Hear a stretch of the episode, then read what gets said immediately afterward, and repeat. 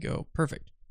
Well, good morning, good morning, good morning. Welcome to Coffee and Devotions. This is where every weekday you and I we get together, we have a little bit of coffee, we get into God's word, and we grow in our love for the Lord together. And Lord willing, this year 2023 will make it from Genesis to Leviticus. Now, I need to warn you today, uh, the plan for some reason had us reading all of chapter 26 and chapter 27 into verse uh, chapter 27 verse 29 i think that's too much so we're going to do a two part devotion today. We're going to do one right now and one that i'm going to release uh, later tonight. So please uh, check back tonight and we will have a second series tonight before you go to bed for an evening devotion. So we need to keep on track here. You know yes it's the lord willing but it's also brian making sure we get through as much as is humanly dependent upon me. But let's go ahead and have some coffee we'll pray and we'll get into the lord's word Let's pray. Oh, Father, we thank you so much for this day. You are a generous and gracious God. You are working globally, all around the world, in all sorts of people. And Father, you are redeeming people, nations to yourself. Your promises have not failed, and we pray, Lord, that as we now read your word, that your Holy Spirit would be working in our hearts. Father, please teach us now. Let us read your word, understand your word.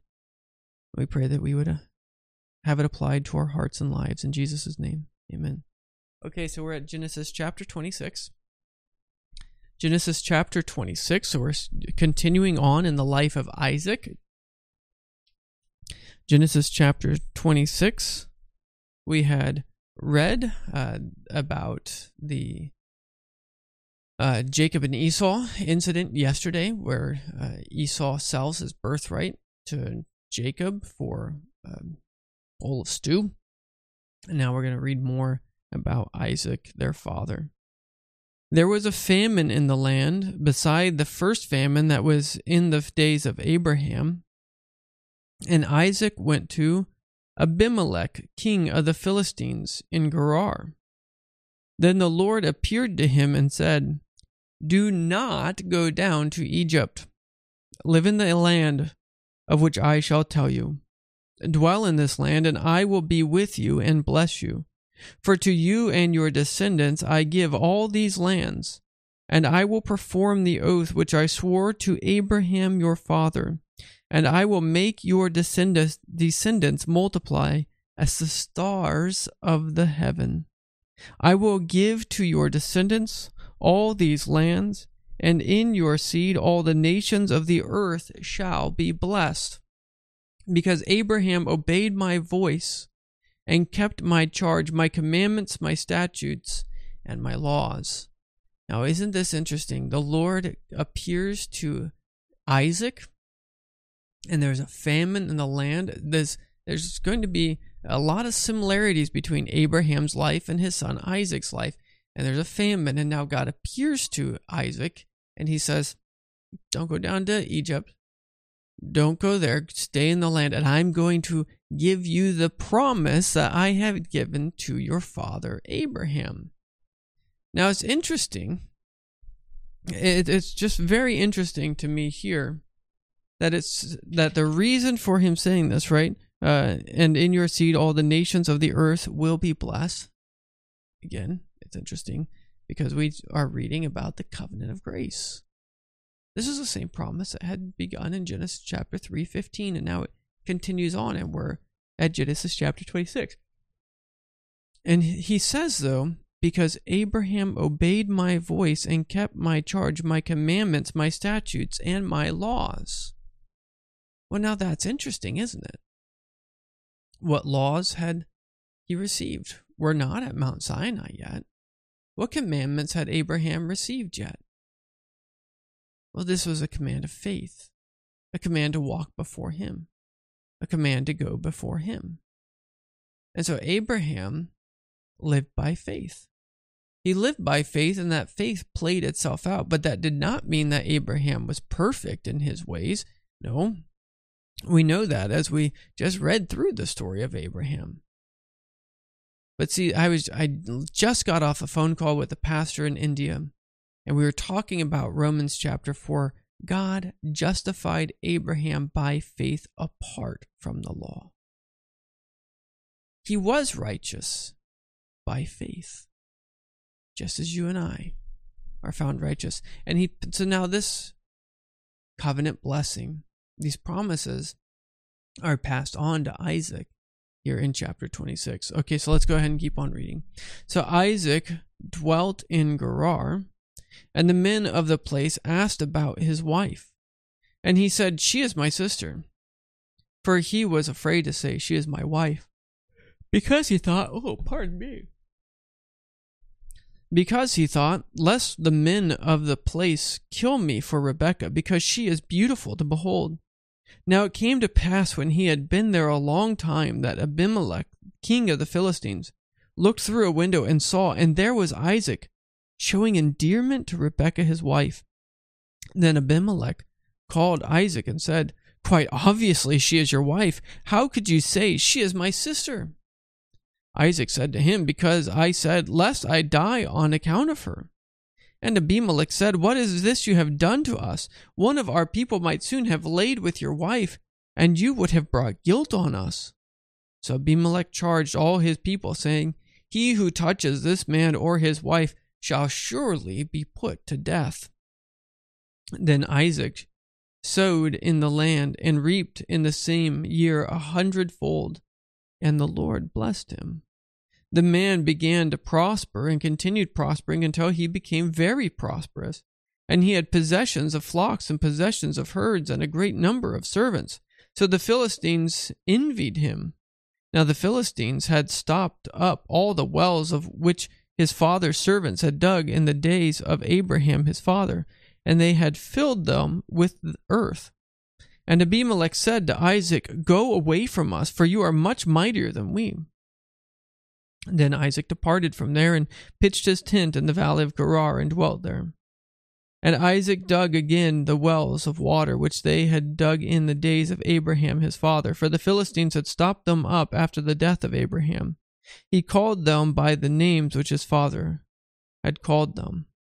Also Isaac's servants dug in the valley and found a well of running water there. But the herdsmen of Gerar quarreled with Isaac's herdsmen, saying, The water is ours. So he called the name of the well Esek, because they quarreled with him. Then they dug another well, and they quarreled over that one also. So he called its name Sitnah. And he moved from there and dug another well, and they did not quarrel over it. So he called its name Rehoboth. Because he said, For now the Lord has made room for us, and we shall be fruitful in the land. Then he went up from there to Beersheba. And the Lord appeared to him the same night and said, I am the God of your father Abraham. Do not fear, for I am with you. I will bless you and multiply your descendants for my servant Abraham's sake. So he built an altar there and called on the name of Jehovah. And he pitched his tent there. And there Isaac's servants dug a well. Then Abimelech came to him from Gerar with Ahuzzath, one of his friends, and Pichol, the commander of his army. And Isaac said to him, Why have you come to us, since you hate me and have sent me away from you? But they said, We have certainly seen that the Lord is with you. So we said, Let there now be an oath between us, between you and us, and let us make a covenant with you, that you will do us no harm since we have not touched you, and since we have done nothing to you but good, and have sent you away in peace, you are now the blessed of the Lord. So he made them a feast, and they ate and drank. Then they arose early in the morning and swore an oath to one another, and Isaac sent them away, and they departed from him in peace. And it came to pass in the same day that Isaac's servants came and told him about the well which they had dug, and said to him, we have found water. So he called it Sheba. Therefore, the name of the city is Beersheba to this day. When Esau was forty years old, he took as wives Judith, the daughter of Beeri the Hittite, and Basemath, the daughter of Elon the Hittite. and they were a grief of mind to Isaac and Rebekah. Whew. Now you can see why I said let's pick up 27 tonight. Well, we need to ask ourselves what's this about? What's the best verse to summarize this and see what are we called to do in response to this? So, what's this about? Well, we started off with this amazing part of God renewing the covenant with Isaac. God had given it to Abraham, now he's given it to Isaac, and we see this parallel that's happening in the life between father and son. But we come to this, and as the promise is paralleled, so is the sin. Right? We see Isaac doing exactly what his dad did. Right? As he goes to the Philistines, he tells his his wife Rebecca, he says, Hey, just tell them you're my sister, all right? Now this this is what we're gonna find in the uh, in the Ten Commandments when we read that the you know the iniquity of the father will be visited upon the children to the third and fourth generation. It's a reality that we teach our children not just the good things in life. Oh, I wish our children I wish my kids only learned from me the good things of this life. But I see their anger the same anger I display. I see their impatience, the same impatience I display. I see them butting into conversations the same way I wish I wouldn't. And here we find Isaac doing the same thing, putting his wife, his his wife Rebecca, this poor woman, in the same position that Abraham had put Sarah. And well, the king doesn't fall for it. Right? He looks out his window and he sees a husband doing what a husband would do with a wife. Right? And and he says, "Dude, what have you done?" Right? One of us could have taken her as a wife and and lain with her, and and man, it would have been horrible. We would have been committed adultery, and the guilt that God would have heaped upon us because of that. I'm so sorry. This is what happens when you wake up at four something in the morning, uh, and so it's okay. It's okay.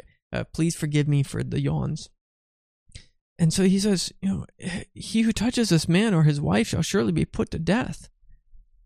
And then we see, uh, following after this, surprisingly, Isaac prospers. But just because he prospers doesn't mean everything goes well for him.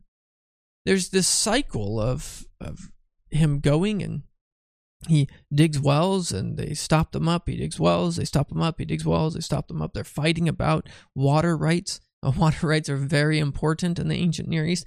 They're also very important in the American Southwest. uh, and so uh, it's this constant fight, fight about who gets the access to the water. Well, eventually, Isaac becomes so powerful, so uh, rich, and has enough wealth and prosperity that the king and his commanders actually come to him, and he's it, it's almost a a tone of fear. You know, uh, why have you come to me since you hate me and have sent me away from you? Now he says this, but I think it was rightly deserved that they had sent him away. I mean, he had become prosperous, and he had duped them or tried to dupe them, and so they sent him away.